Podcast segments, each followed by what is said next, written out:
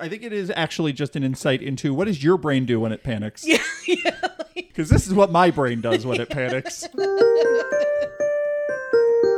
Welcome to 96 Greers, the podcast where we watch every single feature film with Judy Greer in the cast. Who are we? I'm Reg. And I'm Patrick. And we are recording on this beautiful February 14th evening. Uh-huh. That's right. It's Valentine's Day, and we are recording a conversation about a Nancy Meyers movie. Love is in the air. Exciting. Uh, so yeah, we have gathered here today to discuss the 2000 rom-com "What Women Want," Mm-hmm. directed by Nancy Meyers, written by Nancy Meyers, Mm-hmm. starring Helen. Ghost written by Nancy Meyers. This is a script that was bouncing around a lot, and then Oh. she kind of completely rewrote it, but she doesn't have the final writing credit on What Women Want, I don't believe. oh, is that so? But That is but so. it is it is still It's her it's her script. Yeah, you, yeah. You're you're absolutely correct. history has has borne out that Nancy Meyers has written What Women Want. Yeah. Uh, also directed it. Uh, no no controversy there. Right. Uh, and it's um, stars uh, Mel Gibson. Does. Uh, lot lot of lot of uh, shifting context around Mel Gibson in the past 24 years, but I'm sure we'll get into that. And of course, uh, featuring a uh, small role played by a young Judy Greer. um, One of her first. Yes, yeah, yeah. Um, this is the first. This is the tw- this is the twenty first film that we are discussing on this podcast. It is the first one that is set in the city of Chicago. Oh, where- that's right. Where we record. Where we record where Judy Greer went to college at yes, DePaul. yeah, she's yeah, um, DePaul. uh, yeah, as as did many other. Uh, eh. um, so so yeah, so uh, that's uh, another exciting thing. You wouldn't know it. you wouldn't know it. You wouldn't know it was Chicago.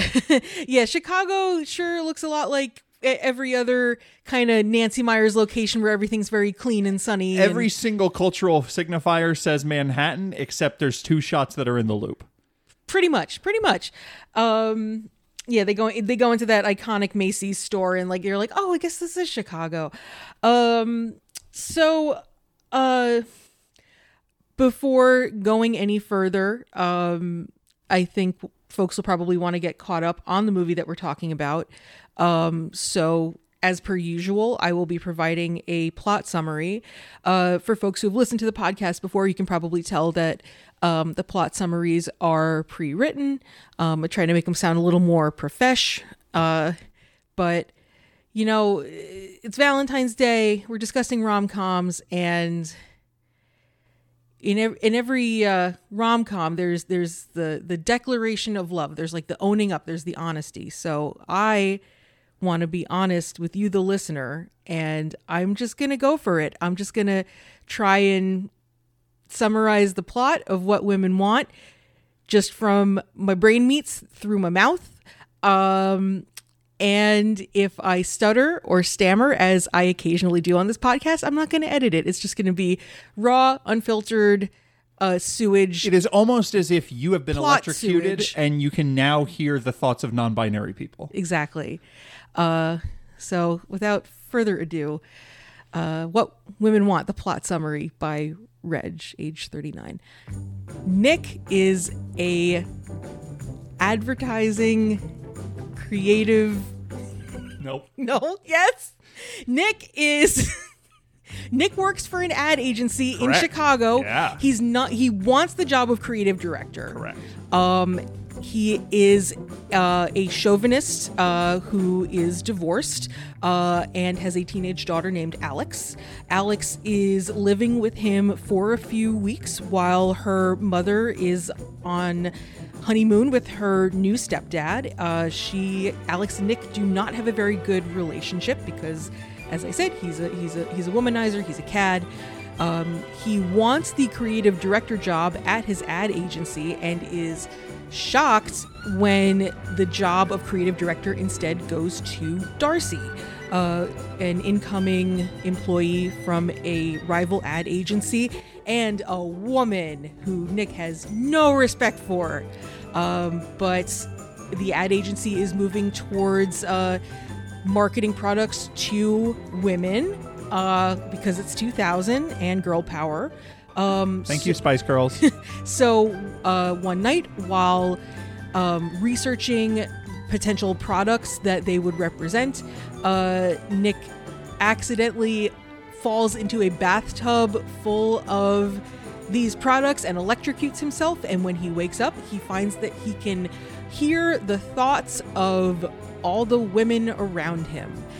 And as fate would have it, uh, he decides to use this uh, new ability to his advantage, uh, both for professional gain and for sexual gain. Um, that's what the movie's about. Yeah, I did it. you did do it. I'm gonna say you came clean. It was about as satisfying as when he comes clean in the end of this movie, and you go, "Wait, did he actually admit what happened? I don't think he did." And then, and then the movie ends suddenly. And you're like, "Whoa, wait, hold on a second. But the podcast is just beginning. This podcast is just beginning. This is this podcast is more on the something's got to give. If you talk about the scale of quality, Yeah. something's got to give is the top of Nancy Meyer's register. Okay. this podcast is right up there.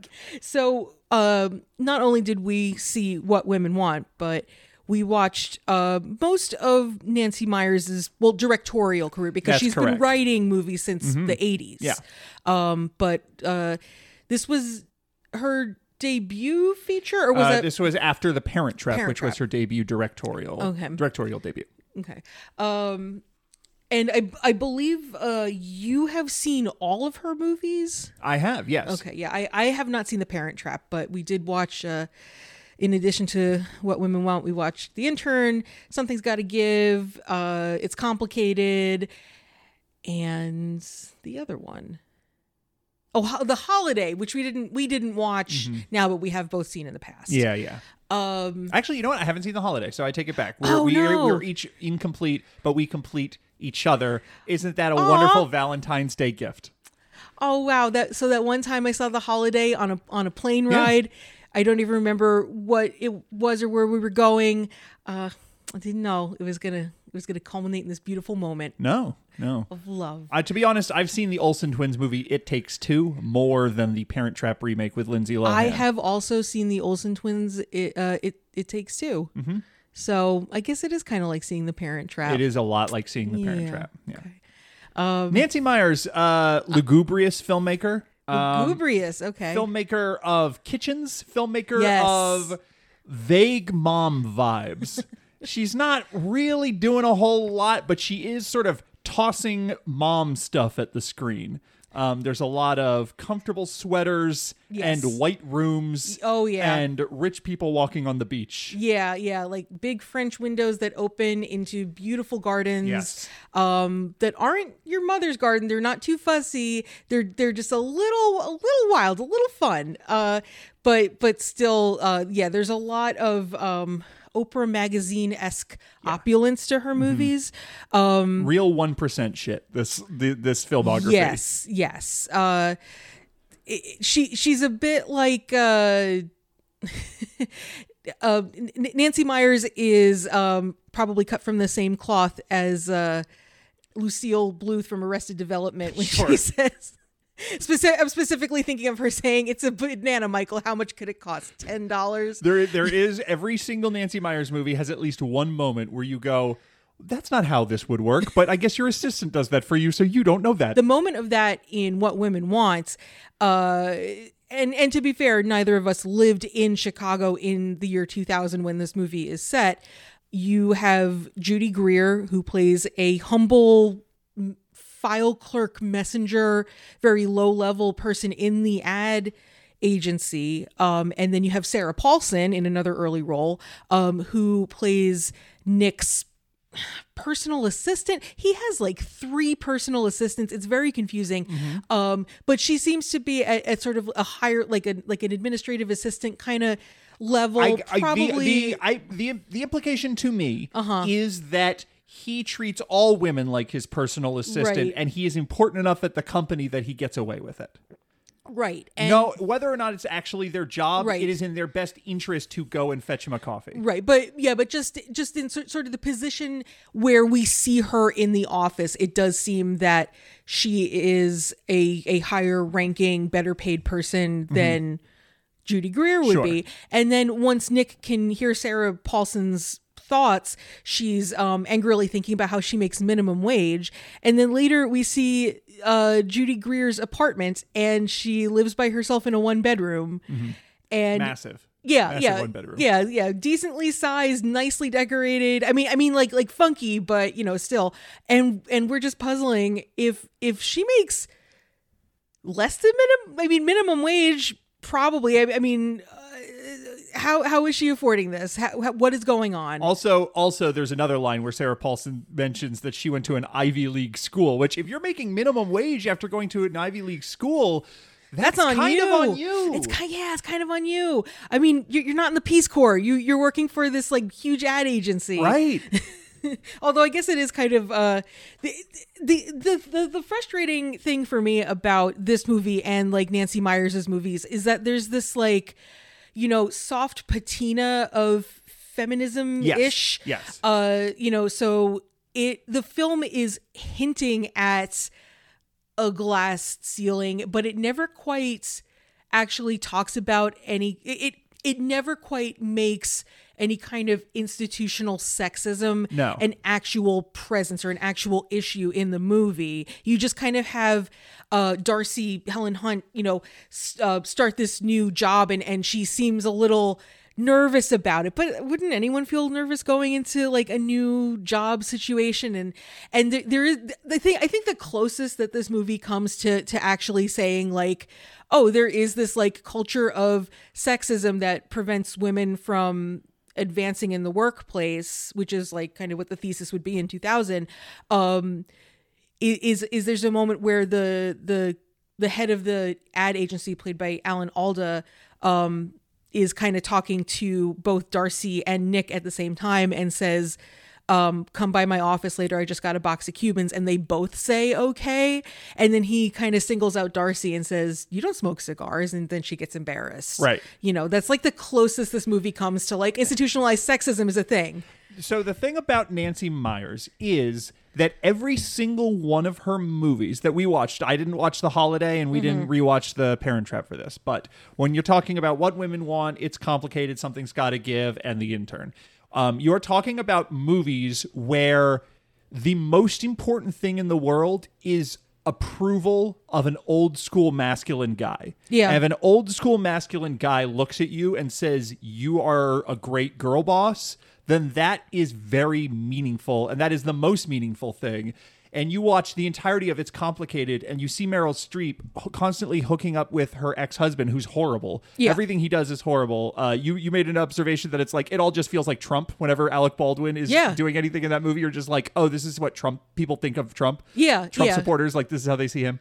Um but like the other romantic alternative is this like feminized, sensitive, modern man played by Steve Martin. And like his love is not that valuable. What is valuable is Yeah. winning over a toxic old school guy to go, actually, you know, back in the day, we would have let you in the boys' club. And that's why it is Yeah. very important for Nancy Meyers not to tear down the sexist structures because the fantasy that she is selling is what if you got to be the woman inside at the top of the sexist structure? I, I really didn't do a lot of research on Nancy Meyers, the, the person for this podcast. Me neither. I would bet money that she is the kind of person who says, I'm not a feminist.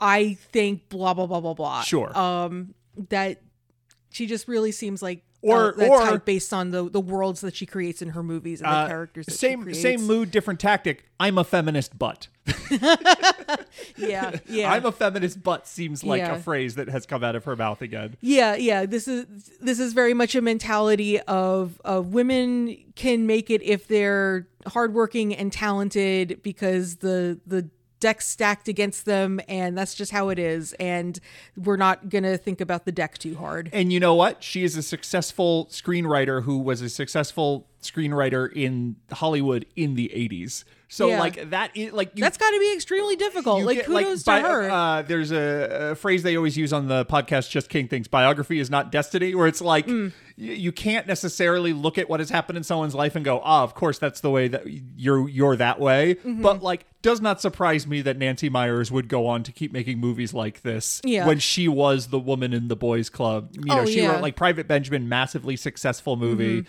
opened a lot of doors for her. She had a lot of success in Hollywood writing uh, screenplays at a time that very few women did. yeah, and it's it's definitely uh, observed. It's it can be observed time and time again that when someone is in that position and they see um, people like them of a younger generation having more supports, uh, th- th- there can be some tension and, and, and some prickliness that's not really um, that, that, that's not really reflected on too closely. The, but the, the thing about this movie in particular, even more so than uh, Something's Got to Give, It's Complicated or The Intern, this movie in particular is so at cross odds with itself at every corner Yeah. that it it kind of is like if she was really talented as a screenwriter, she would be able to pen something that very sharply expresses how she views the world in a way that would make the movie way grosser. But this movie kind of just fumbles all over the place about everything. So it's not necessarily like every single scene is the most toxic anti feminist thing you've ever seen or anything like that. Um, it's it's kind of all over the place. Yeah, yeah. It, it's definitely uh, sort of a, a fine mist that just sort of settles over most of the movie. That's kind of how she structures her movies. Is just like here's a clump of stuff. Here you go. I I did it. Yeah, it's, it's the it's the it's the meme of James Acaster where he's like had a nervous breakdown. I threw a bunch of shit in a bucket. Bon appetit. And there's so many clumps and so much shit and such large kitchens. E- each of these movies, kitchens. each of these movies, uh, at least two hours. Uh, Very long movies. This movie's so much longer than it needs to be. Yeah, It yeah. is so silly, and yet the time that is dedicated to like the earnest adult relationship between Helen Hunt and Mel Gibson, it's like he fucking electrocuted himself with a home pregnancy test, and then he could hear what a French poodle thought. This is not what this is. this is not the, the movie that you're making. I know this isn't the kind of movie where it you know sticks too hard on the rules of the of the magical thing that's happening but the logic of his his telepathy makes such little sense Yeah. Uh, you kind of wish it was just like a fortune teller machine at the boardwalk, like big kinda style. kinda yeah um i mean a movie that i watch every single february and uh has a similar um sort of rough plot to this is groundhog day That's true. It, Um, it, it is very similar in some ways. which uh pulls it off beautifully Yeah. uh groundhog day uh you get no explanation about the time loop that phil is stuck in right. it just happens and th- watching him uh navigate it is just so interesting that any kind of explanation would take away from what makes that movie great um also you have a guy who is a you know selfish womanizing cad uh who you know finds his humanity and his compassion and his ability to you know um empathize and, and see people as equals uh which is a much more hard earned uh journey in groundhog day than what nick goes on in fucking what women want Right. Um, it's a it's a very strange movie because it seems it seems like someone said, "What if who's talking?" But instead of baby women, where it's like wow scenes play out, and then you just hear a little voice go, "Oh, what do you mean by that?" whatever. That- that's the that's the who's talking Bruce Willis thing. He goes, "I don't even know what that means." And it's got a baby. And that, but instead of baby, it's women. but the Oh thing about women in this movie is, luckily for the the sound editors, women only have thoughts every 10 to 15 seconds. Yeah. So if he is in a room with four women, the fact that they are all fucking adult women with professional creative jobs Uh-huh. luckily does not drown the sound- soundtrack with thought. They are blessedly free of thought, except for like little thoughts like, I like to fake it, like I have a headache because I don't want to have sex with my husband. which is the kind of thing that of course you're going to tell yourself all the time. Just sort of not not think about how the interaction went. Just say i like to fake it and i'm gonna and i took an advil and that's what i did and that's how that's how thought works as we can see in the works of virginia woolf.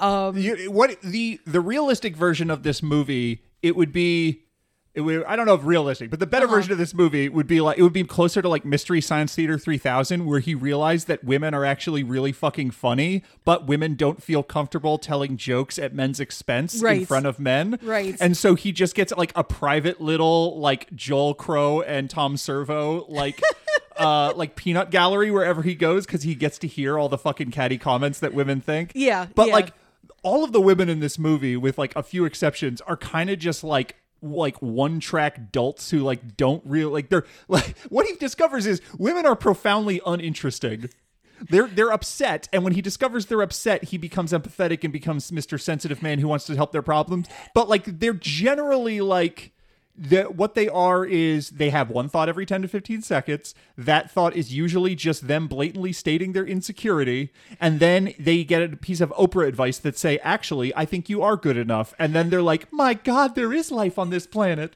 to be fair that did happen in for pretty much every character in every nancy meyers movie we watched so it's not like she's taking advantage of this to be like harsh or critical on women that's just how she writes characters mm. Yeah. yeah.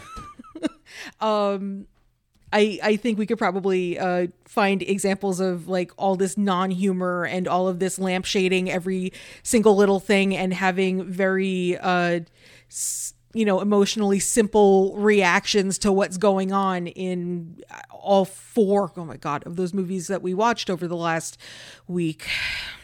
We didn't watch The Holiday, though, so we, we kind didn't of watch messed the up. holiday yeah um what I remember of the holiday is it's sort of like Nancy Meyers does Lord of the Rings, where you have what the fuck? Almost did a fucking spit take on the you, air. you choose to drink your beverage when you choose to drink your beverage, and I'm not taking any kind of responsibility. Please elaborate. What I mean, so so you have uh, you have these characters on a journey, and you have you have Cameron Diaz and you have Jude Law, and they are the elves, and they are they're cavorting in in merry old England in their little you know. Uh, palatial cottage and then you have Jack Black and you have Kate Winslet and they're the hobbits and they're and they're doing their own little thing and, and you just sort of go between the hobbits and then you go back to the elves and then you go to the hobbits and you go to the elves and that's the movie and I, don't remember much about it and that is exactly the experience I had of watching the Lord of the Rings trilogy so sure. Okay, fair enough. there were hobbits and elves. Check. Um, Mel Gibson. oh boy So, Mel Gibson in 2000 is at a very interesting place because Mel Gibson was, first of all, just like entire career devastatingly handsome. That was like Yeah. the Mel Gibson thing was like, holy shit, his eyes, his jawbone, is. yeah Um, part of the thing that made him appealing to both men and women was he had these big eyes that were very sensitive Mm-hmm. and very intense, and he almost feels like a uh, shirt torn open guy on a romance novel where he could just like grip you, Yeah. and like throw you down and kiss you. Yeah. And then the thing that makes guys like him is even though he's a pretty boy, there's this true element of danger when you're watching him in like a lethal weapon or whatever, where he gets this look in his eye and he's like, I'm gonna do it. I'm gonna put the gun in my mouth, Raj. And, Yeah.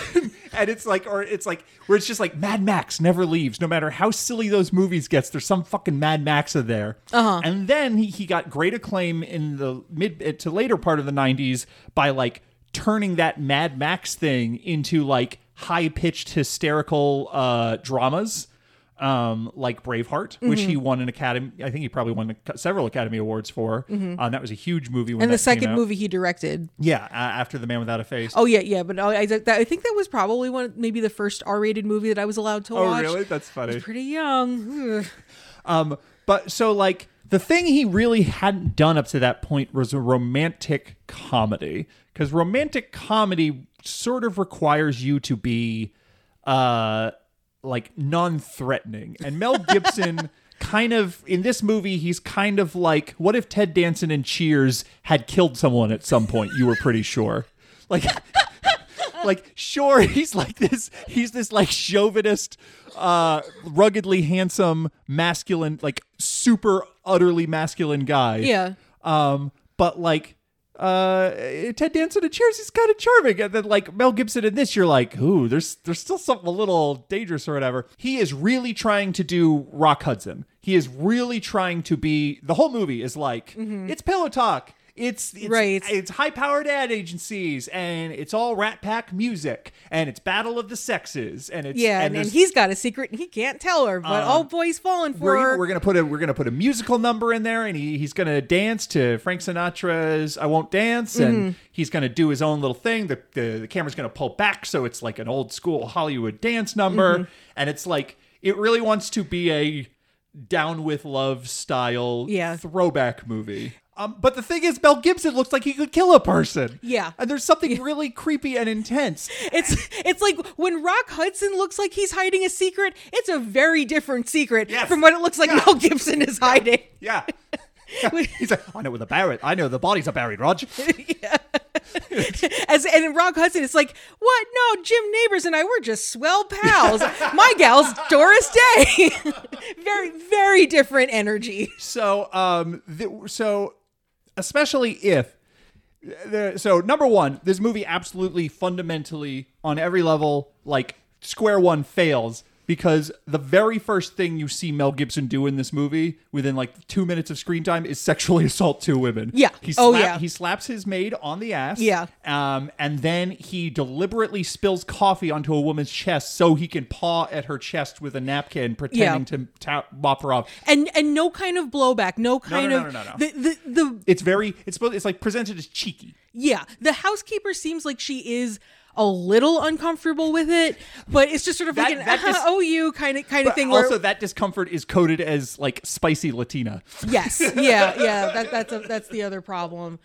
Oof, this movie. Um, yes. So you have uh, so you have Mel Gibson who is um not a likable Right. protagonist So at you all. look at him and you go, I don't want him to have a redemption mark. I want him to fall down a manhole.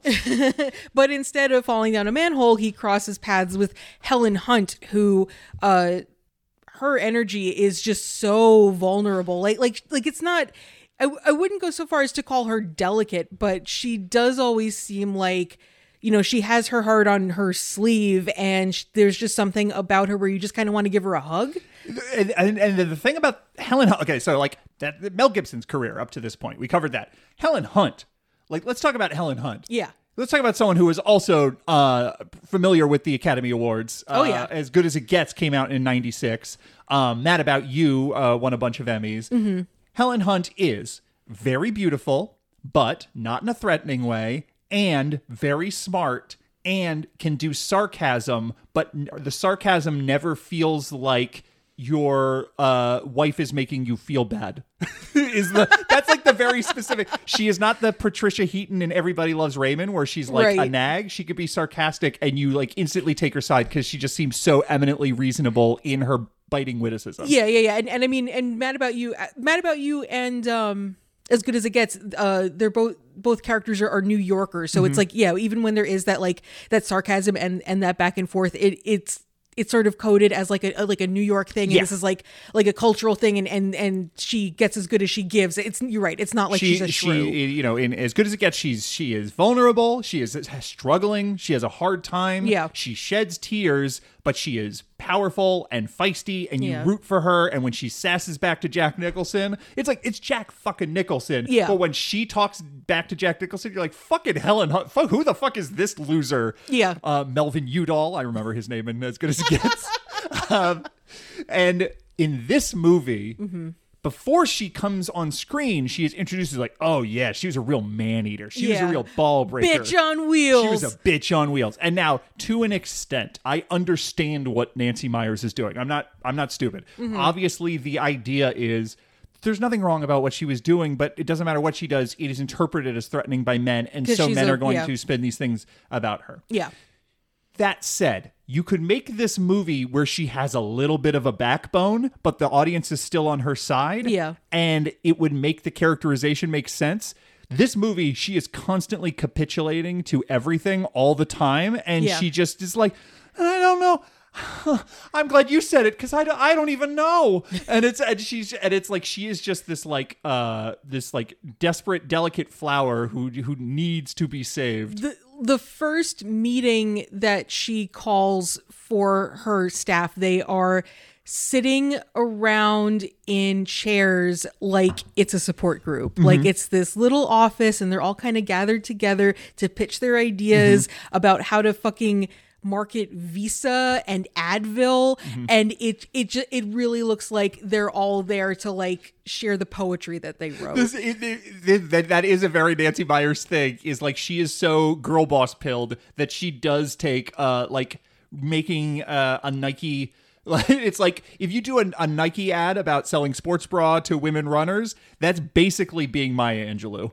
it's like these are equivalent moral acts. They are all about uplifting women. something that I noticed about the the way that the telepathy works is that um, Nick gets everyone else's thoughts as voiceovers and the only time it's not this very straightforward voiceover of this is me remembering what happened to me last night or this is me uh, clearly stating what my emotions are uh, the only time that doesn't happen is when darcy is thinking up the campaign that they're going to pitch to Nike, and then he's getting flashes of uh, a woman running, and it's and it's focused on her sneakers because that's uh, Darcy's creative mind at work. It's it's literally the only time that happens. That is like the most. Um, like electrifyingly creative thing that happens in in this movie is is a, a Nike commercial gets pitched. and and and and then at another point in the movie he tells her that she is quote one of the great women Yes. which means i guess that she doesn't just have inane prattle inside of her head unlike every other woman he encounters in the movie Well, so he's so to him he's just like you know ruth bader ginsburg yeah, oh yeah, yeah. Marie Curie, marie curie. Joan of Arc, Cleopatra, and you. Shoe selling lady. Um, I, I have to push back though on that she's having thoughts like every other woman in the movie because there are two women, uh, his two secretaries, uh, where the joke is that they don't have thoughts. again and also the, and like I, I i referenced earlier there is a joke uh, where like a french poodle runs up and he can also read the french poodle's thoughts Yeah. only animals thoughts he reads it's yeah, like it, because French poodle is girl.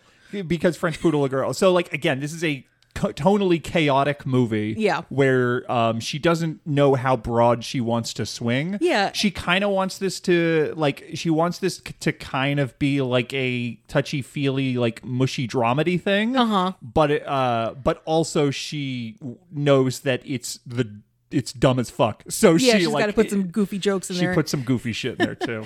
Um, th- but I, I think I think that that joke where it's like, oh, he has these two, uh, these two, um, you know, Nick Nick has these two secretaries who sort of uh, cater to his every whim and, and fluff up his ego, and it's Delta Burke and I forget who the other actress is, um, but they're like a bit older, but you know, they still dress very pretty, and and they they call him sire and, and they're just like oh what can we do? And they're like picking lint off his coat. And and then the joke is that like these are the two women who don't think and that bugged the fuck out of me because it's like they- they're obviously like very keyed into their jobs. They're obviously very good at their jobs and they're performing a shit ton of emotional labor. But um nancy meyers has this real problem with uh, women who don't perform emotional labor for men in the same way that she does, um, which I think, and I think that illustrates Yeah. the point perfectly. Um, but then you also get uh, the movie starting with uh, Nick's backstory and why he's such a womanizer and why he's such a cad. Jesus, Spoiler alert: it's his slut of a mother. it like Scream. this all started because Sidney Prescott's mother was a slut. Um, it is revealed that he grew up backstage with a lot of Las Vegas showgirls. That's right. His mom was a Las Vegas showgirl. And the thing about spending all of your time with grown women who treat you like a little adult is that you have no sympathy or empathy for them and you definitely uh, just grow to hate women and want to use them yeah, to, to the point where to the point where if you're going to touch a bra, you have to gingerly pick it up with a pen. It, it's it makes no sense. Also, the the scene itself uh, of, of this this flashback to to young Nick. Uh, in in this uh, you know backstage area with all these showgirls where he's just surrounded by femininity is that the the child actor is like constantly getting breasts pressed in his face. Yeah, yeah. There's a lot of like women like specifically bending down in front of him and Yeah. adjusting their boobs. Yeah, and and I think and it's it's not supposed to suggest that they're trying to like do anything to him. It's just sort of like they're in their dressing room, they're comfortable, Well, one of them it is like and they're scantily. Well, I guess like yeah. she is she is like she is like isn't it funny? Isn't it titillating? Like I guess. Yeah, I, I I thought it was just her trying to like adjust her bra before she goes she like stage. specifically like looks at him and smiles Oh, but okay, while she's okay, doing kind it. of missed so that. But but it's mostly just like like oh there- there's there's showgirls so they're scantily clad, but you know they're they're just they're in this cramped show they're in this cramped back room they're trying to get ready or it's like he or it's like his mom is reading to him um when she's not on stage and and you, but they're all just wearing these like you know sequiny bras so it's, he's just got he's like six inches from titty the entire time yes. True. It, it was just, it's just like a like a really off-putting kind of Half of me wonders if Nancy Meyers like felt the need to like put that in and then she can justify just like spending all of the studio's money on like shitty Rat Pack music like to be played throughout the movie. Yeah. Where it's like, oh, it's like Las Vegas in the 60s when he's growing up. Yeah, the only the only way that Nick can express feelings is by listening to Frank Sinatra's music. Um she also seems to have this thing. I think it's more pronounced in her later movies when they kind of specifically become like so- I mean specifically uh it's complicated and something's got to give where the the protagonists are like middle-aged women, but there just seems to be this like sort of modesty to her main female female characters where um they're always very conservatively dressed they they're often um wearing like like monochrome like all white all black all beige um and and just like very like sedate tasteful makeup and earrings. Even with like uh with Anne Hathaway in the intern like her clothing it's very like I, I mean she she is a um internet girl boss uh who owns her own clothing company and uh it and it's blowing up and it comes out of Brooklyn and it's the most like J. Crew ass you know But with a twist, which is she promises every article of clothing will fit Anne Hathaway. yeah that's like yeah yeah no no that wow you mean like you mean like every other women's clothing company that isn't like, I fucking can, Lane I Bryant Can pro- I can promise it fits because I wear it too. And it's Yeah, like, bitch, bitch, you're a size two. Yeah. Shut up. you could be a fit model. Shut up, you beautiful unicorn. God damn it. I'm glad your gross ginger husband cheats on you. Yeah.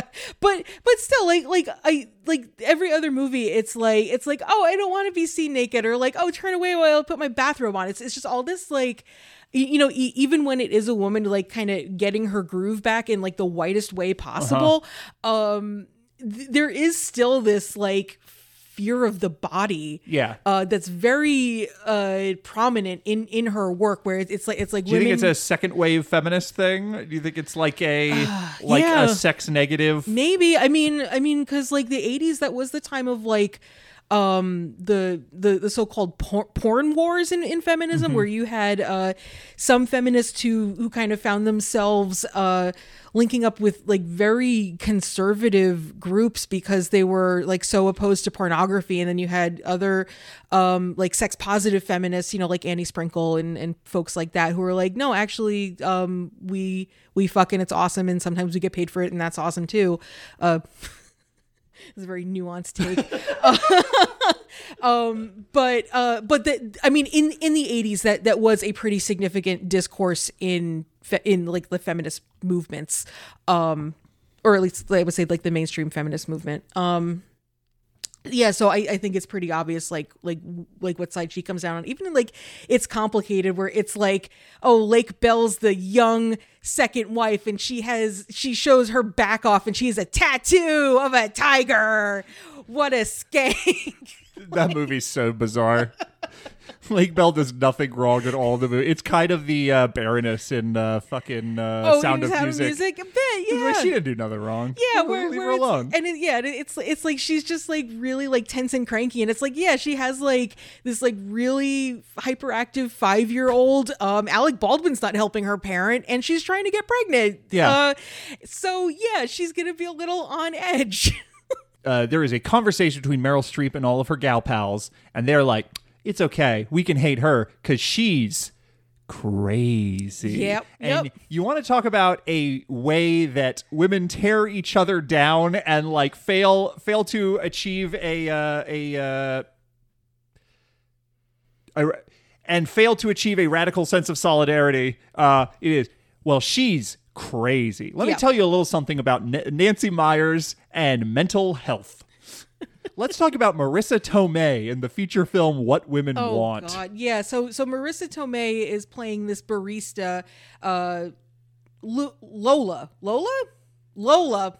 Um, and uh, Nick gets his coffee from Lola every morning and flirts with her and asks her out on a date. Uh, and she always turns him down. Uh, and until he gets his telepathy powers, and then he realizes she's desperate because she has no self-esteem. Uh, Why would Marisa Tomei have self esteem? yeah, yeah, exactly. Uh, so uh, he, th- th- she kind of becomes the example of like, oh, he can use his powers to bone down, um, and they have, uh, th- th- there's like a there's a really goofy scene where he's trying to have sex with her, but listening to her thoughts and This is, to Nancy Meyers' credit, the one truly great moment where a woman's perspective fuels a genuinely fascinating take on the idea of men being able to hear the innermost thoughts of women, which is, hey guys, guess what? You really don't want to know what the fuck women are thinking while you're having sex with them because the most fragile part of your ego is that part. Yeah. And you need them to I don't know, fake an orgasm or to like compliment you during sex or like whatever. Yeah. And it's like and the idea that like he is fucking Mel Gibson and he's been Mr. Suave all night because he is like pickup artist mind reader guy who Yeah. who can like manipulate all of her insecurities Yeah. perfectly. And, then when he gets in bed, she's just like, "Oh, his dick isn't that big." yeah, like oh, too much tongue, and I wonder what's I wonder who's He's a gonna bad be at kisser. Leno He's a bad kisser, and like all, and then and then like he just suddenly like can't perform, like he can't Yeah. even get it up anymore because Yeah. he is just like so humiliated. That shit's great. Yeah. that shit is like okay, this is this is like this is how biting the whole movie should have been. Yeah. if like the guy discovering that everyone thinks he's an asshole should have taken, a, it's like it should have been a lot more uphill battle than him just sort of like raising his voice a register and talking in Oprah-isms. Um, but like Marisa Tomei in this movie is sort of just like she's a fucking head case. It's like Yeah. a generalized like she's so anxious all the time and it's weird and needy. Yeah. And we don't really need to give her any kind of emotional resolution. Um, Nancy Meyer has no curiosity or sympathy Mm-hmm. for quote unquote unstable women no, she does not. and she kind of despises them. And the ending of Unless the instability is my husband's driving me crazy or works really hard because I'm so successful. even that, not it's like that's not instability. That's a that's a like Yeah. the the sh- those characters have so much goddamn poise Yeah. that it's like they can't. It's a different thing. Yeah. it's like if you have the poise to be frazzled but still be perfect. Yeah. then you are worthy of admiration. But if you don't deal with things in a calm, collected way, Uh-huh. The way a man would. the may a man would exactly. Yeah, then you're you're crazy or uh, the the word bipolar gets thrown around in the intern, which came out in 2015. 2015, they're they're just like casually telling their daughter, "Oh yeah, your friend's probably like bipolar or something." Don't like she says she's not that you're not her friend anymore, but it's probably just because she has a broken brain. yeah. and uh, anyway, you should learn to dismiss the thoughts of people with broken brains. T- to be fair, I was going into the intern worried that it was going to be like, oh, these woke millennials and they're so politically correct all the time. And then it's like, no, actually, they're ableist too. okay, cool. Thanks, the intern. Mm-hmm. was not expecting that. My mistake. So Nancy Meyers has one use uh-huh. for mentally ill women. What's that? What if they redeemed the man? What if they ultimately proved? What if they were the hard mode final boss sensitivity challenge? And if a man can deal with someone as crazy and unstable as, say, someone with severe depression and suicidal ideation, then perhaps that man is one of the great men. Up there with Jeanne d'Arc.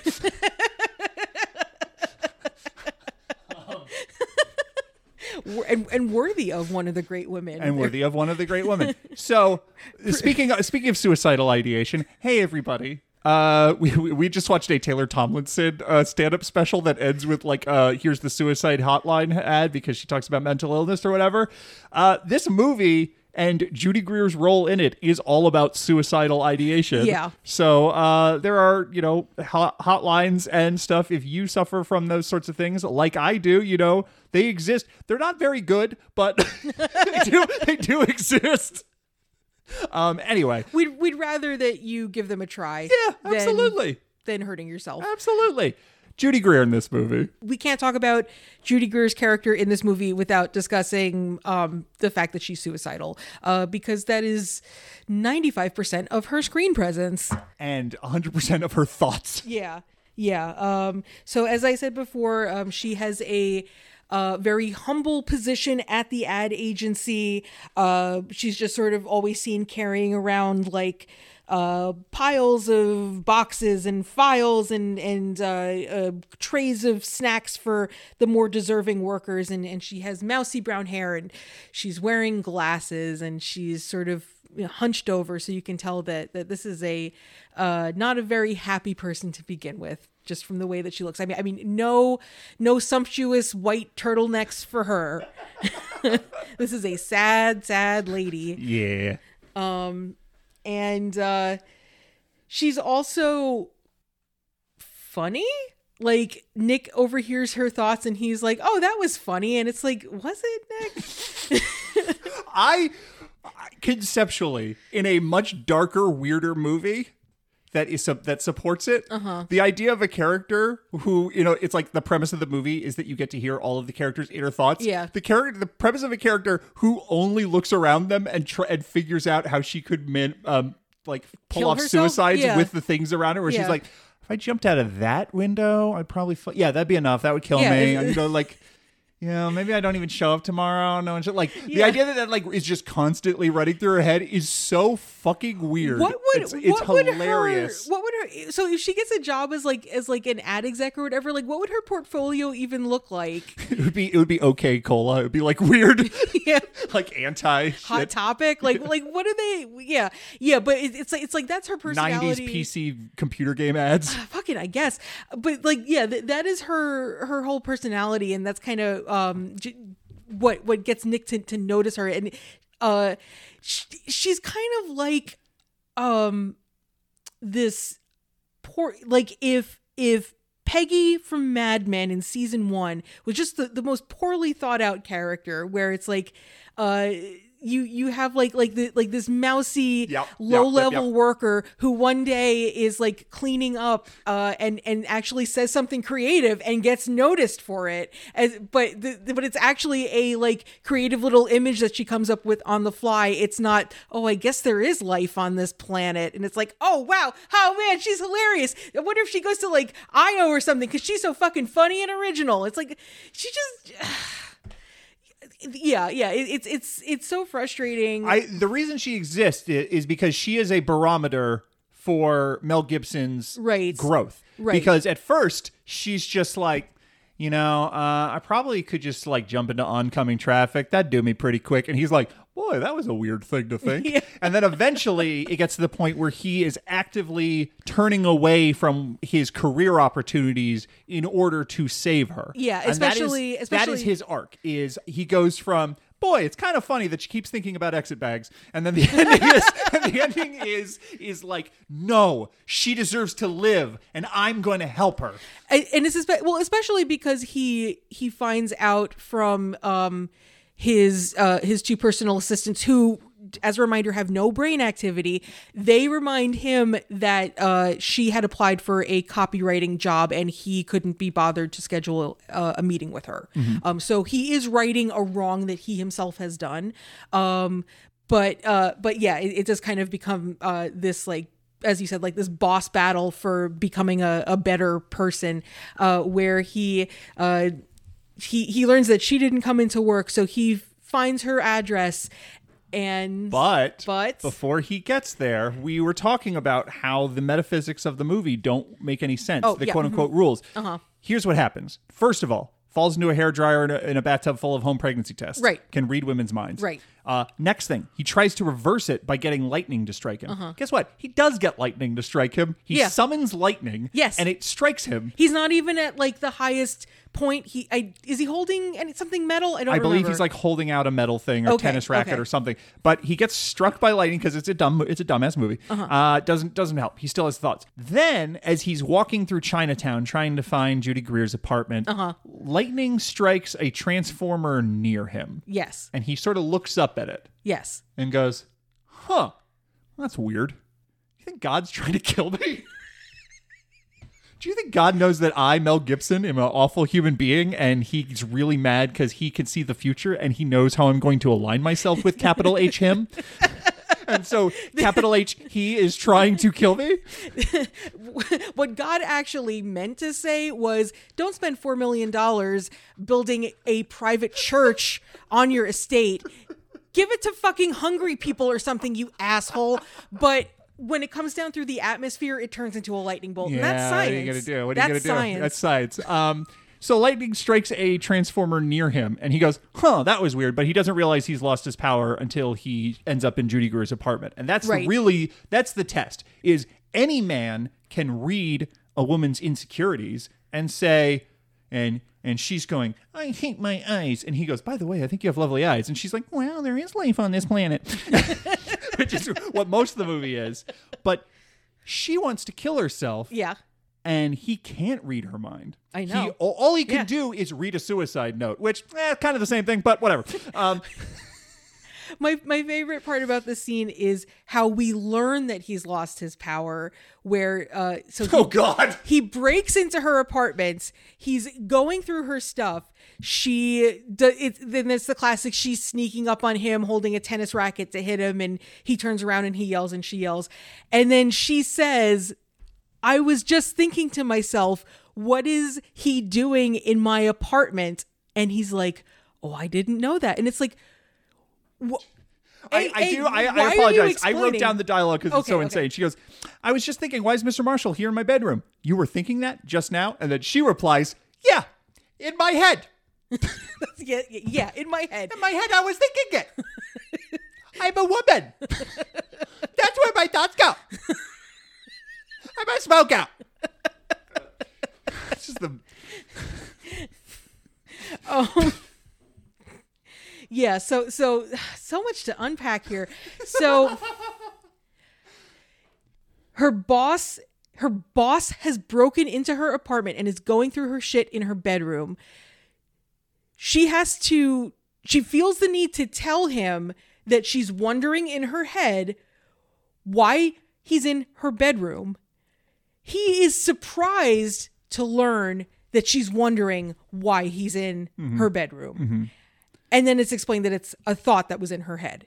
And then he goes, I know literally every other human being on the planet is a reminder that you are inadequate and that you don't hold a place on this earth and that you think that it, you would be better served uh, uh, fertilizing its soil. But what if I gave you a job? And she's like, that's all women want is a job.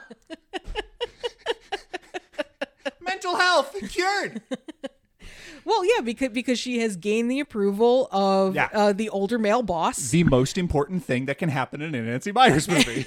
and now she too can achieve her her kitchen that's the size of a tennis court.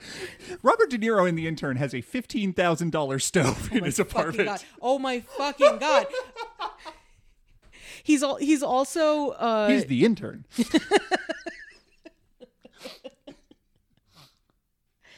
I mean Jesus Christ.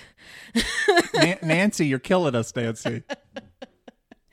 he he's he's also uh, I, I, we, we yeah we're just going all over the place with her filmography but it, it's fine because all of these issues just kind of blend into each other uh as with so many directors nancy meyers is certainly not um not u- unique in this uh but just to bitch about the the intern for a minute. Um so robert de niro's character is a 70 year old man who's lived in brooklyn his entire life and doesn't have an aggressive bone in his body. He is the most patient soft spoken um like uh like uh like emotionally reserved human being. Nancy meyers have you ever fucking talked to anyone who grew up in new york city? Have you ever met anyone from new york city? Have you talked to Robert De Niro? that movie's so bizarre because the whole Robert De Niro thing, when it is working, which is not necessarily that often these days, but when it is working, it is understated face, something kind of bubbling and Yeah. boiling just Yeah. behind the eyes. killers of the flower moon perfect yeah, Yeah. let's go Yeah. fuck it up But in The Intern, J- Robert De Niro, you can kind of just see him go, I'm going to hit my mark soon. Yep, just hit my mark. And here's the line. And I did my line. He's just kind of like he kind of he he almost like visibly shrugs after every line and action he does in the movie. kinda uh It's a bad film. Not a good film it is it is two hours long It's so long. it's two hours long Fifteen thousand dollar stove. I I I I love something I love about you, Patrick, on this Valentine's Day Yeah. is how your most favorite movies and your least favorite movies are both like two hours of people doing nothing and nothing getting accomplished. Do not give me fucking Nancy Meyers Tsai Ming-liang ho- horseshoe theory. Well, I guess I gotta rip up my homemade Valentine now. Jeez. Oh jeez. I would like to I I don't think I am uh I don't think I am be doing giving you a hot take when I say the difference between Yi Yi and something's got to give is vast.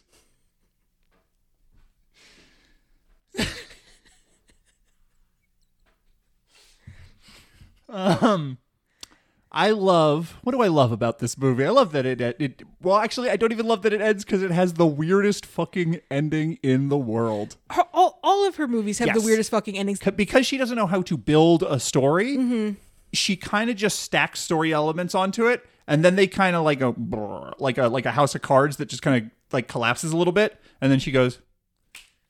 Yeah. yeah, it, it's it's th- there's just sort of like this moment of achievement and then everything stops. It's, it's like the camera goes on an extra ninety seconds when the movie has stopped. I, basically this this movie ends with Mel Gibson kind of coming clean to to Helen Hunt. So so Nick basically um doing the whole like, you know, run to the girl's house in the rain or whatever the fuck. Um and and he goes up to to Darcy's apartment and he doesn't even tell her the the whole truth, but he does he does admit that uh, that he's been stealing ideas from her, uh, and then she fires him, and then she tells him in basically the same breath that she loves him and she wants to save him, and then they kiss. That's how the movie ends. And she's not even a little bit angry at him for plagiarizing.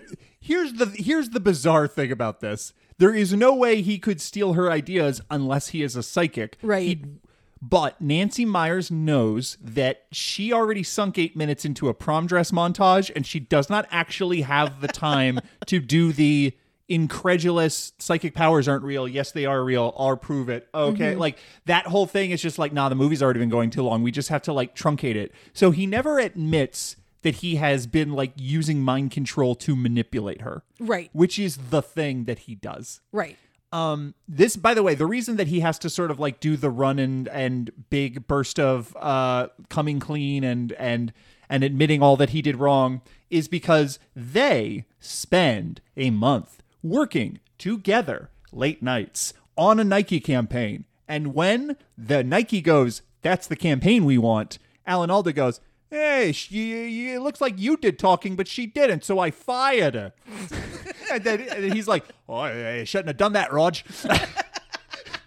and and but but because Helen Hunt, this uh, man eater bitch on wheels, Yeah. uh, she does the job she was hired to do, which is Uh-huh. bringing in uh, the the woman ad dollar to this uh, historically male centered uh, advertising agency. Yeah. When they're like, "Yeah, you didn't you didn't talk though," Yeah. she's like. Well, I guess we don't even see the scene. It makes so little sense that Nancy Meyers wisely knew that she couldn't actually show her accepting this firing without uh without the entire audience turning on her and going, "What the fuck are you talking about? This this, this woman is an idiot." So she has it happen off screen. Yeah. But like this is the thing where we're talking about like how delicate and fragile Helen Hunt is. Yeah. She does the job and then afterwards gets fired for doing the job and then she s- sits in a bath for 48 hours. not not only does she do the job, but because no one knows about Nick's mind powers, she seemingly pulls off a miracle Right. by getting her employee, who is Right. this dyed in the wool misogynist who's only done like beer ads with bikini babes, to work with her and then turn in this like rah rah woman power uh sneaker commercial and to present it with like with like passion and respect to a panel of women who are deciding whether or not it's right for their company. So she just got a complete 180 from uh from this guy who was not willing to give her the time of day the the the minute that she stepped into the office her first day. She should seem like The Annie Sullivan of ad executives. Yeah. Yeah, we'll, we'll go with that. We'll go with that. but instead, she gets fired because she didn't talk. like she she just displayed like like true leadership. She didn't she didn't showboat. So let's fire her. um it's a very stupid movie. Yeah, it's it's poorly thought thought out. Even even when you just sort of say like, okay, well, this is a fun movie where you can kind of uh, just run with this silly premise. Uh, nothing else about it holds water. No, I will. I will say because we watched all those Nancy Meyers movies. Yeah, uh, and I couldn't find a place to put this elsewhere. Shot by Dean Cundey, the man who uh, worked with John Carpenter early in his career, also the cinematographer for g- big, big movies like Apollo 13 and Jurassic Park. Uh-huh. Great cinematographer. Watch the first 15 minutes of The Fog and just fucking weep at how good it looks. Um, he shot this movie, and uh, this is to date, to my knowledge, haven't seen the holiday, the only Nancy Meyers movie that doesn't look like absolute fucking dog shit, where everything is so overlit that you think that they cut off the roof and God is peeking down. like every shot in something's got to give. There's just like really weird, harsh God rays and, and lights coming down on everybody, and it's just everything is super white, like it's the architect scene in Matrix Two. It, it kind of reminds me of uh, there's there's that joke in Difficult People um, where they joke about the, the lighting that Jane Fonda gets on Grace and Frankie, where it's just like like this gigantic fucking ring light. Um, that yeah, that's what that's what uh, something's got to give looks like. yeah, yeah.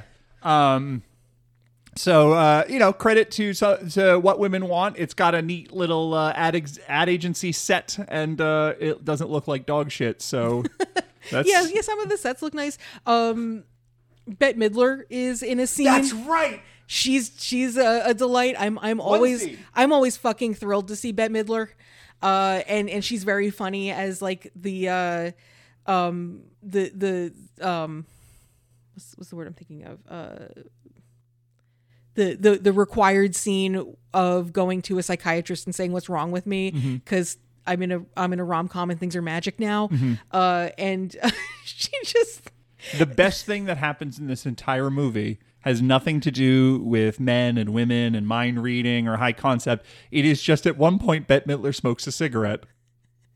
No, she smokes a joint. Oh, it's a joint. Yeah, yeah. So it's like th- this this movie set in 2000 is this like weird overlap where characters both have laptops and are smoking cigarettes all the time. Yeah. Uh, and You're right. That is a very narrow window of time there. and um, so so Mel Gibson, uh, you know, barges into her practice and, and basically throws himself down on the, on the couch to to get he- his head shrunk, and Bette Midler just just says to him, "Can I smoke?" And he says, "Oh, of course." And she she yeah she pulls out a joint because you can see him kind of sniffing the air, confused, and just like like the way that she's inhaling it. Okay. Anyway, that's the best thing that happens in the movie. I love Bette Midler. little little Bette Midler visual gag. Um, any is there anything else that we have to say about uh about what women want on this Nancy Meyers esque podcast where we've just sort of wandered all over the place and and laughed it up in our kitchen? When I was 13, I, it is funny that we are laughing and, and having a grand old time late at night in our kitchen, Nancy Meyers style. I do like that. Happy Valentine's Day. Um, when I was 13, my mom rented this and I watched it with her, and I had a big old crush on Ashley Johnson, who plays Mel Gibson's daughter.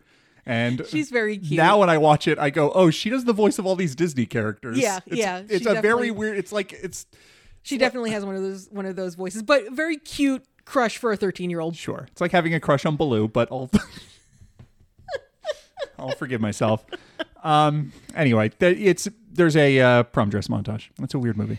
Yeah, yeah. Uh, A lot of stuff. very I'm so ready for the other segment. I am too. So the other segment is when we uh we run out of steam talking about uh the movie that we've watched freeform and uh we start to panic and we need a little structure to the podcast. So we prepare a little uh discussion question, a little game, a little um excuse to drink alcohol uh and uh, share it with each other Yeah. and we like to call it the other segment the other segment. so um this evening um my other segment is um that we're going to imagine that a studio um has chosen one of the movies that we have previously covered on 96 Greers and they want t- a remake of that movie. And who do they get to be the screenwriter, director? They get Nancy friggin' Meyers. Of course. So give me give me the pitch, give me give me the summary of this Nancy Meyers remake, and we're calling this segment "Private Agenjamin." I love it. That's good. That's that's one of the best titles. That's one of the best other segment titles we've had in a while. That's, Oh, thank you. Private Engagement um, is A plus. So Patrick, why don't you uh, pitch your Nancy Meyers remake? Absolutely. In uh, my uh, remake is going to be Nancy Meyers's Addicted to Fresno. And if you don't aren't familiar with Addicted to Fresno, it's available on Tubi, and we had, did a great podcast on it. Watch the movie, listen to the podcast, lot of fun. enjoy them both.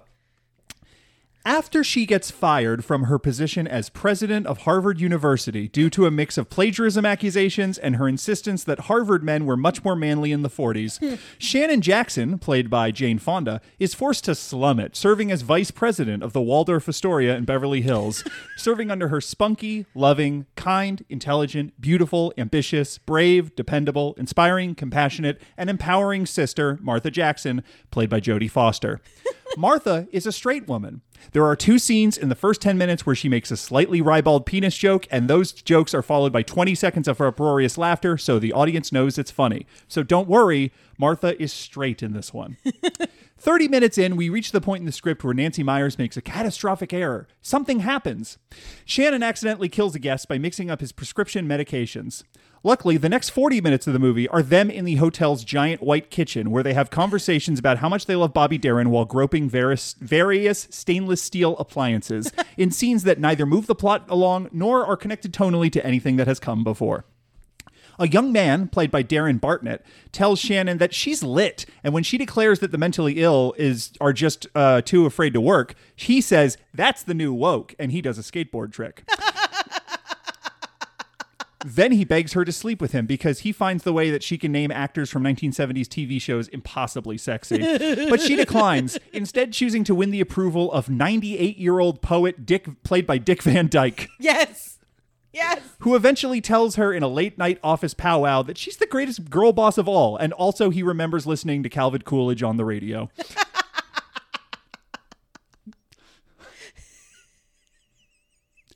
There's another 40 minutes where nothing really happens except someone says the word dildo and they all titter. then it ends in an obvious reshoot where Dick Van Dyke says in the old days people weren't on their phones as much and that's why we should bring back the draft. And you're like, huh, is that how it ends? Kind of feels sudden. And then also the entire movie is overlit and looks like garbage.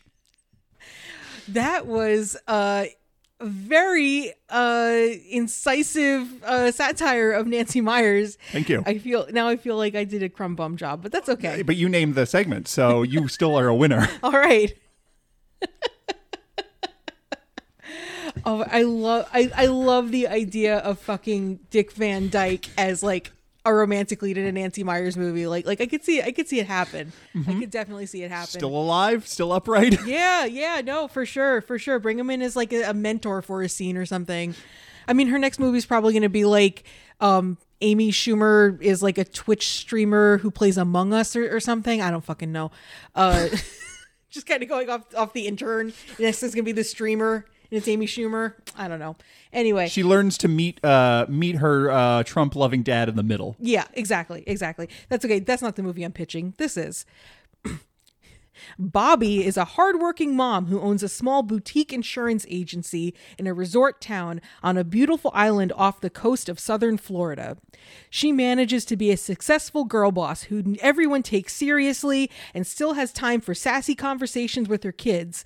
But disaster strikes when the vintage espresso machine in her office break room goes on the fritz and starts a small fire. She has to redecorate. Stat. But where is she going to get the money? Two potential clients offer her a chance at salvation and romance. Irving is a brooding older European gentleman who owns a wig factory. Sensitive Vincent makes furniture by hand, but his true passion is training koi fish. you have to stop drinking beverages while I talk. I apologize. Who will Bobby choose, or will she learn to choose herself? Judy Greer is the key woman. I hate it. Well, I like it just fine. Oh, I, I, I, I memory hold. I didn't. I didn't think I had memory hold any any movies we've covered, but I was listening to you and I was kind of panicking because I was like, "What movie is this?" Koi fish should have been a dead giveaway.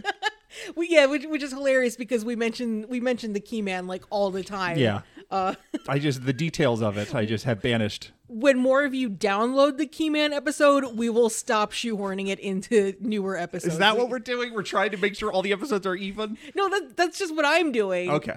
Fair enough. That's that's just my little weird Z. Yeah, that's cool. Um, we have another other segment. We do, we do. Um, so uh, sometimes for other segments, I just rip off uh, segments from other podcasts, and Why that's not? what I have done here. I'm a big fan of the Stephen King podcast, Just King Things. I believe I referenced that earlier. And they made the mistake of not copywriting shit, so Yeah, we're gonna steal it. That's true. Um, they have a segment called Uncle Stevie's Mixtape, where they where they review all of the songs that Stephen King makes a point of mentioning within a given novel. So I thought we could go through the soundtrack of What Women Want, which is very Rat Pack heavy, Mm-hmm. and we can give our one to five star reviews of every song that plays during the movie. Mm-hmm. Now, this is not something's got to give, and you know that because something's got to give opens with "Butterfly" by Crazy Town. Right. You know because Jack Nicholson's cool, and he and, and his sort of musical avatar is "Butterfly" by Crazy Town. That's how you know he's like a cool guy. He he d- he does uh own a, a rap record, a hip hop record label. Right, and who and no one's more rap than Crazy, Crazy Town, yeah. Uh, this movie opens with "Something's Got to Give" by Sammy Davis Jr. Uh, I give it three stars. It's a pretty good lounge song, but the bridge sucks. He says, "So on guard, who knows what the fates may have in store from their vast, mysterious sky." Shut up. That's stupid. Uh, I also gave it three stars. I said it had decent energy, but it's a pretty generic Rat Pack song, and it's just not that interesting. The next one we're going to cover is Mack the Knife by Bobby Darin. Why don't you go first? Um, I said true crime podcast, the song, but also is I mean this one's a classic. I fucking love this song so Yeah. much. I gave it five stars. I think uh, it's you know it's a very simple melody and uh.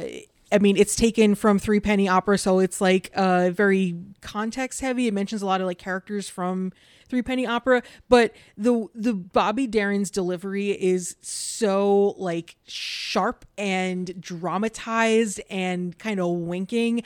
I could listen to that song every day. Yeah, I also gave this five stars. It's, it's I love the build. I love that it is the same melody repeating, but it just keeps getting bigger and bigger, and Bobby Yeah. Darin just keeps going bigger and bigger with it. Yeah. I love how violent it is for a pop song of its era. It's Mm-hmm. about as close to gangster rap as Bobby Darin ever got. um, though uh, I will say, his last album he went by Bob Darin, and he tried to do a folk thing. Ooh boy. Yeah. Ooh boy. Yeah. I was well. I was just gonna say Splish Splash could kind of be like a party anthem. Splish Splash. Splish Splash was the hot here of Yeah, 1957. exactly. Um, the next song is "I Won't Dance" by Frank Sinatra. I give it two stars. Ring a ding ding, you're so lovely. Shut up. He- here's the thing. There's a couple songs like this, and we'll, I'll talk about this later. He doesn't make a good case for why he doesn't want to dance. He's like, "Oh no, I'll fall in love with you." It's like, then fall in love with her, stupid idiot. What's wrong with that? It's not like there's no con there's no context for some greater hardship where it's like, no, I'm married, or no, we have already fallen in love before and we know it won't work. It's just, I don't want to fall in love, so it won't do the thing. Can't make me boop boop boop. Shut up.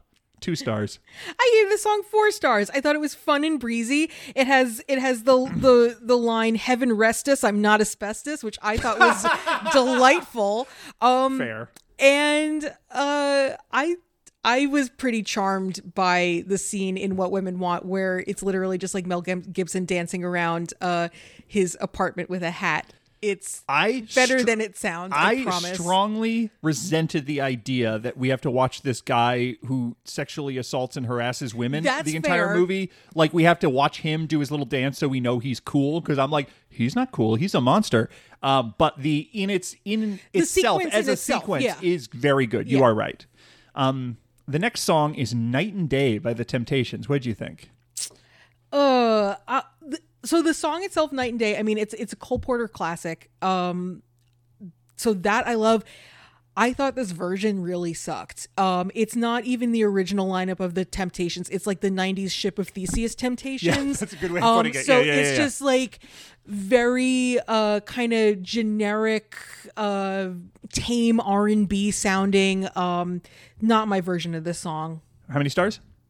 I gave it th- three because it's like five star song, two star cover, and Hmm. that's being generous. I give it one star. I fucking hate it's like this really overproduced, lugubrious, like just blah. Yeah. It's uh this is the kind of music I would listen to when I was like a little kid and I thought I didn't like music because there was a lot of this kind of adult contemporary on the radio sure. uh, when I was like five or whatever. It's kind of like drowning in chiffon. Oh my god, that's such a scary thought. I mean- five years old and being like, maybe I don't like music. yeah, I Oh. was just like, ugh, yuck, no thank you. Um what a Girl Wants by Christina Aguilera plays in this movie during the interminable prom dress montage. Okay, first off, this is the worst choice for a trying on clothing montage. The song is too slow. It has no energy. Mm-hmm. It is so middle of the road. The production Girls just want to have fun, is what you're aiming for. Yeah, yeah, yeah, and and that's not the song at all. the The production's very dull. It's this like mid tempo song where, uh, it's the worst of both worlds, where it has no energy, but it's not slow enough for Christina Aguilera to really show off her Right. like vo- her her her pipes. Yeah. How many stars? two stars. Two stars. I also gave it two stars. There's weird pew pew laser noises in the drums that I hate. Um, very slow and dull. There's one good part, which is the pre chorus, where she goes, holding hands, making plans, and it's looking for me. You understand? And it's like, is it going to build up to a. No, it's just that repeating what a girl wants, what a girl needs shit again. Yeah. And then that little like quasi gospel breakdown where it's like, what a girl wants. Yeah. What a-" I hate that shit. That shit's Ugh. terrible. You're not like a prayer. Right. You're no, not like a prayer. Exactly. Um, if I had you by Nnenna Freelon. Okay, I, I was not familiar with Nnenna Freelon, but I do want to listen to more of her music now because I was just so enchanted by her voice. It's so beautiful and, and rich and full. Um, the song itself though was kind of typical. Like uh, we were we were listening to it on a YouTube video, and it was one of those YouTube videos where someone's grandma has like set it to um, a slideshow of like clip art, and then it was like a waterfall, autumn in a forest, a sunset, and then there was an amateur photo of two ducks in someone's swimming pool. And that's what this song felt like to me. An amateur photo of two ducks in someone's swimming pool. It's it's perfectly fine, but meh, okay. I gave it one star. I think it's boring as hell. I think it's really slow. I think it's really generic, like vocal jazz shit. And then all of the lyrics hit every cliche you can think of where she's like, I'll swim the ocean, I'll cross the desert, I'll climb the mountain. And it's like, you're just fucking naming geographical concepts and just be like, I'd do that one too. I'd ski the tundra. What? like, Are you going to tell her to shut up? it's shut up. Stupid. One star. Man. Uh, next is I've Got the World on a String by Peggy Lee. I really like this song. Yeah? I've I've always quite liked this song. It's so it's so playful. Um, it, it's it's one of those songs where someone is just tickled pink to be in love and is just on top of the world and untouchable. Um, I think Peggy Lee's uh, voice um, is is perfect. Like like that playful energy that she brings, uh, just is it, it really hits it. And then there's like like a flute in there that also really kind of highlights it and just complements her voice really well. I think the bridge to the song kind of sucks though. Agreed, it's yeah. it's kind of meh, but um no, it's just, it's just this like beautiful, lilting, fun, like early 20th century melody where it's just like, no, we're it, we're we're on top of the world, and I and I just bought an Oldsmobile, and I'm in love, and no one can touch me. Four stars. I gave it three stars because I really love Peggy Lee's voice, but it's a very repetitive song. Um, so I didn't like the how repetitive it was. Sure. Next is Nobody But Me by Lou Rawls. I said the piano was cheeky, and I'm going to stand by that. Okay. no one's here to fight you. also, uh, Lou Rawls, the king of stank. Yeah, he's got he's got great pipes. Yeah, yeah, he's just got he's got like that perfect So amount much of gravel. personality. Um, I gave it four stars. I gave it four stars as well. I said he had a great voice, more personality than most of the rest of these uh, sort of Rat Pack loungy stuff. Mm-hmm. And I really like songs about how every single thing in a person's life is fucked except for love, where he's just like, I got a dumbass dog, my car won't start, my job sucks, and my boss hates me, but I got you. Yeah. And he has a line where he says that she's a genuine Athena from her head down to her feet, because I like that. Uh, it's kind of like it's kind of like What a Wonderful World by Sam Cooke, but not as good. Uh, four stars. Next is I've Got You Under My Skin by Frank Sinatra. again this was uh kind of uh a, a, a rating problem for me in that i think the song itself is very good um again i mean cole porter classic uh I, I grew up listening to like Sinatra and Mel Torme and um, Tony Bennett, so I'm I'm pretty familiar with like this era of, of music, just sort of absorbing it as a child. Um, and so I, I think this is probably one of my favorite Cole Porter songs. Um, I don't like the Sinatra version. I I think I also have this problem with uh with Sinatra's version of Night and Day, where um the the content of the lyrics is someone who is just like so like powerless to the love that they feel but Sinatra as a performer is so like collected and detached like he he's I won't dance Yeah. he's not I've got you under my skin even though Right. it's a it's like his signature song but still it it, it it doesn't it doesn't work for him I gave it 3 stars I give it two stars because Frank Sinatra is so boring. All these songs about uh oh, better not love you. Shut up. Shut up, Frank Sinatra. Next is The Best Is Yet to Come by Nancy Wilson. The best is yet to come is my favorite Tony Bennett song. The Tony Bennett version is on another level. Um, this version was fine. I gave it three stars. I also gave this three stars. Uh, I like the swing of the verses. I don't remember the, how the verse melody goes, but I like the swing. Um, but the entire song is there's a part where she goes ba ba ba da ba da da da da da da da, and whenever that's happening, I'm like yay, Yeah. and whenever that's not happening, I go go back to the ba ba does. I don't like this other part. so three stars. Uh, Too Marvelous for Words by Frank Sinatra. Um, eh, I said the lyrics are fun, but the song itself doesn't grab me, so I gave it three stars. Although I didn't, I didn't pick out it. Well, he's just sort of like, listing uh floor like he's listing flowery adjectives which is very cute it's very magnetic fields um but yeah the song itself is very generic sounding I gave it four stars because I think it's a great fucking song. Johnny Mercer killed it on the lyrics. And the thing about all these like Frank Sinatra songs that drives me insane is they're all like really shallow and they're just like this one tiny idea that doesn't get developed or grow in interest or dimension. It's just this very shallow love song. And it's like, if you are going to be inane and shallow, you really need to be this fucking clever with the words. And when he says, I'm borrowing a love song from the birds to tell you that you're marvelous, too marvelous for words, fucking great. That's great. Fucking great. There's even a good instrumental bridge in this version. Oh my God. It's too bad it's Frank Sinatra, but I mean, he can't kill it. Johnny Mercer's too good. that Johnny Mercer he's like magnetic med, he's magnetic fields for grandpas He's magnetic fields for gay grandpas. you heard it here first Yeah, absolutely. The next is I See You Baby by Groove Armada, the Fatboy Slim remix. Um, I thought I thought I said this is a fun song, and I danced to it. Um, uh, being used in the movie, I think it's a weird choice for a makeout song.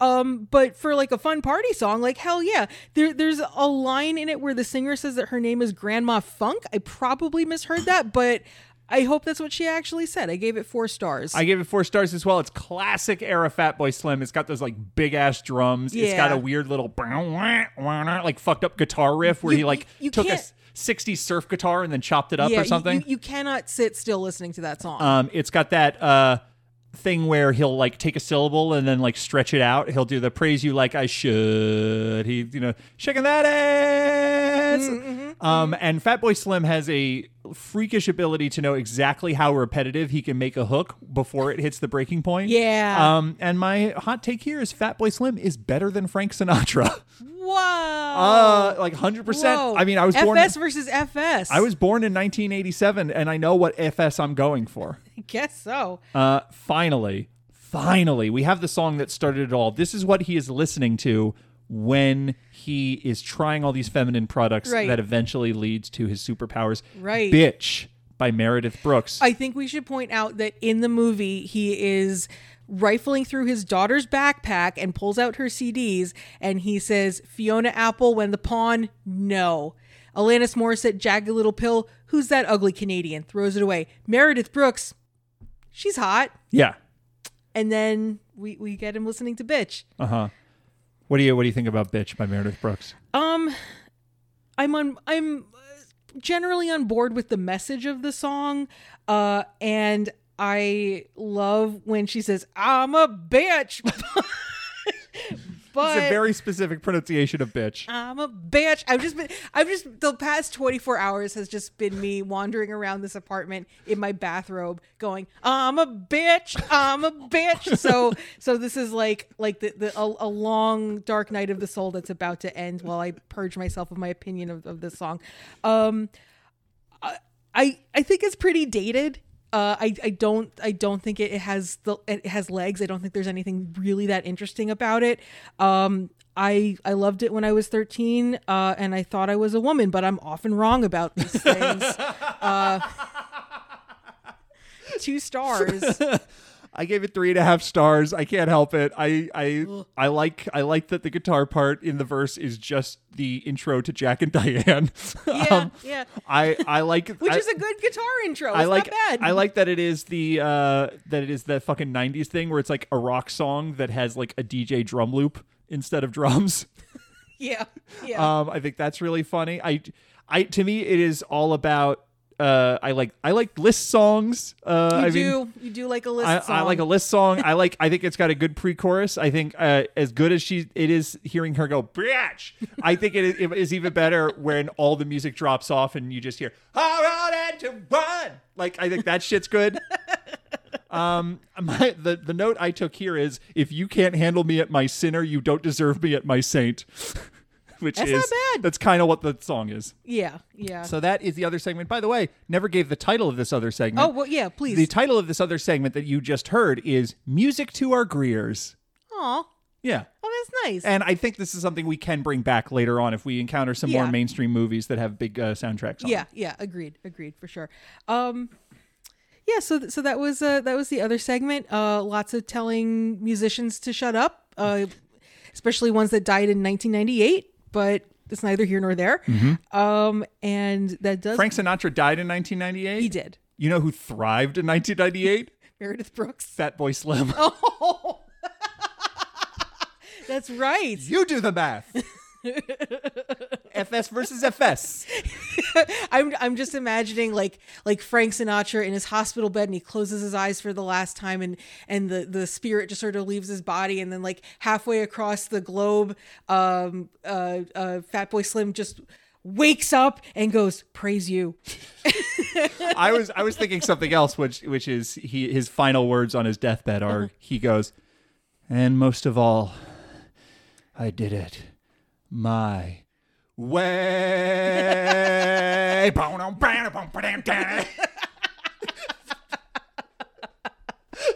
Oh man. so who's the, who's the new FS who who uh, who who takes the crown from from Fat from Fatboy Slim in true Greek tragic fashion? uh, f- f- fake Simpson. Nice save. There's a rapper named Fake Simpson. I promise. Don't look it up. I don't know. That's a weird thing to spring on a guy. Oh, I'm sorry. I'm sorry for springing a weird question on you. P.S. not- P.S. P.S. Nobody, nobody listened to Uptown Song Club, the podcast series where Patrick just springs weird music questions on anyone who sits in front of the microphone. It's uh, it's a wonderful podcast. it is actually very good. Um, anyway, um, we are uh, bringing this one home. That's right. With Judalization, as we always do. Um, this is our running list of the movies that we cover on this podcast, where we rank them on a list from the best Judalized, best use of Judy Greer in a movie to worst Judalized. Um, we have 20 uh we have 20 motion pictures on the list at this time at number one is eric larue um which we hope everyone will be able to see soon. We don't know about distribution but uh it's really good. Um right smack dab in the middle we have the descendants at 10 Lollilove at 11 and all the way down at the bottom we still have in memory of my father. Uh so i will say I'm kind of wondering if maybe we have a new contender for worst utilized. Really? I want to hear your pitch because I, I that's not where my mind was, but I could be convinced. Um I mean, oh okay, so so this this might be the the genesis of Judy Greer as like awkward office employee, which is something that we see again and again in her career. Wedding Planner is a very similar character, Yeah. slightly less suicidal. Yeah. Um I I don't think Judy Greer has the right energy for vulnerable chronically sad girl. Uh like I as much as I love seeing her in movies and I would never wish her harm, like when we hear her thoughts of wanting to die, I really just don't feel anything for that character. I mean, if that's the only thing that she's given to work with, it just there's just there's just something about like her energy and and like who she is as a person where with no other information about her that just feels so forced, Yeah. you know. Uh I, I I didn't buy it and I and I hate to say that about like a character where it's like her only situation is this like genuinely difficult burden to bear and like I don't want to seem like I'm making light of anyone who's in that situation. I just I didn't feel for this character. Yeah. I really didn't. Um.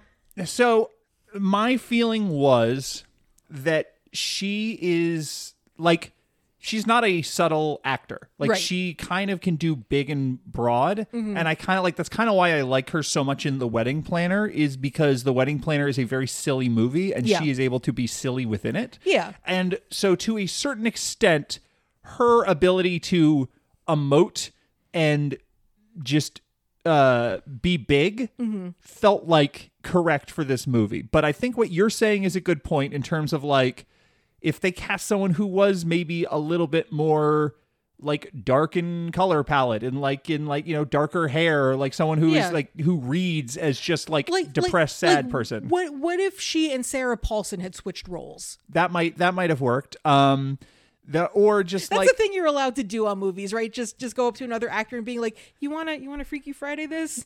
You wanna Parent Trap this? You wanna pull a Parent Trap and old Nancy?" Nancy, me and Sarah have an announcement. We've decided to Freaky Friday this bitch.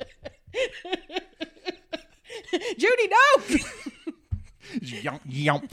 Um, there's another thing, which is maybe not quite the purview of utilization, which is everyone in the contemporary reviews of this movie that I read from 2000 Uh-huh. sort of agrees that this subplot is terrible and doesn't really add anything Yeah, necessary to the movie. yeah. And so the idea of like, how was she utilized? She was cast as the thing that adds an extra 15 minutes for no fucking reason. yeah, she she's the she's the left tonsil of what women want. yeah.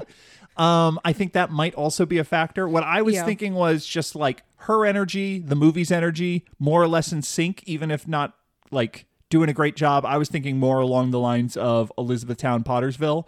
Um, Again, I think in memory of my father might still be worse because she is the only likable character where she is supposed to be the least likable character In in memory of my in father. my in memory of my yeah, father. but in in memory of my father, she's also really miscast. right. Well, that's what I'm saying. Um, so you you I, I you think, were saying I think this. she is more miscast in what women want than in memory of my father. it's father. difficult for me to say that because she is like the most miscast. Like she is she she is supposed to occupy one polar opposite one polar end and instead she occupies the opposite polar end. Uh-huh. Where in this she's just sort of like I don't buy it, which is to me is a different thing. Okay. Um, I would put this maybe then uh, either uh, below Grandma or below The Cat Returns. Yeah, I I would argue Cat Returns, I don't buy it. In memory of my father, I go, I squint and I go, wait, what are they even trying here? Okay, Because yeah, yeah, it's yeah. so not correct. Um, I I would ev- I would put it below Cat Returns because at least like with with Cat Returns there is like this level of abstraction to it where it's like how do you play a cat princess? Well, that's kind of open to interpretation. Uh, I mean, as, as much as this is a you know frothy, fantastical movie, there is more groundedness to who that character is supposed to be, and uh, our our gal is just j- j- she's she's just like contorting herself to to fit in that mold and um i guess in, in cat return she is a little more her character is a little more integral to the plot kind of also, also not much of a plot in that movie but that's fine it's being written by a 12 year old who's obsessed with john denver it's a whole thing Yeah. That's a good episode. You should listen to that. yeah so my argument would be for uh below the cat returns and up and i will um cede in memory of my father I, I will accept that. Okay. then we are in accord. Yes. Shake hands. Shake hands, the customary Valentine's Day handshake. Yes. Yes. Very good. a pleasure doing podcast business with you. Yes. So we've got what women want at the new number 20 of 21. Not very well utilized, but that's okay. Um, she's pretty good at street bizing, so we can't really hold that against Nancy. Pretty Meyer. good at what? street bizing. She you, she utilizes uh Meryl Streep very well and it's complicated. I. Meryl Streep seems so fucking high and it's complicated. She's high for a little bit if it's complicated. But the entire well, that's that's again maybe why she's maybe why she is not very well utilized Yeah. is because the entire movie she is just like cannot stop giggling and laughing at like the most inane things. And then later there's a whole plot about how she got too high at a party. And it's like, that's you. That's already you, Meryl. You aim for vivacious, but sometimes you overshoot it into pothead. I would get too high with Meryl Streep at a party. No one, no argument. Meryl Streep, Stephen, Steve Martin, Stephen Martin, Sir Stephen Stephen Martin, and myself. I, I think I think of everyone in the in the cast of Is Complicated, I would most want to get high with Steve Martin. I, I, and I'll tell you this. Uh, flip side, uh, the cast of the the intern, uh, Nightmare Blunt rotation.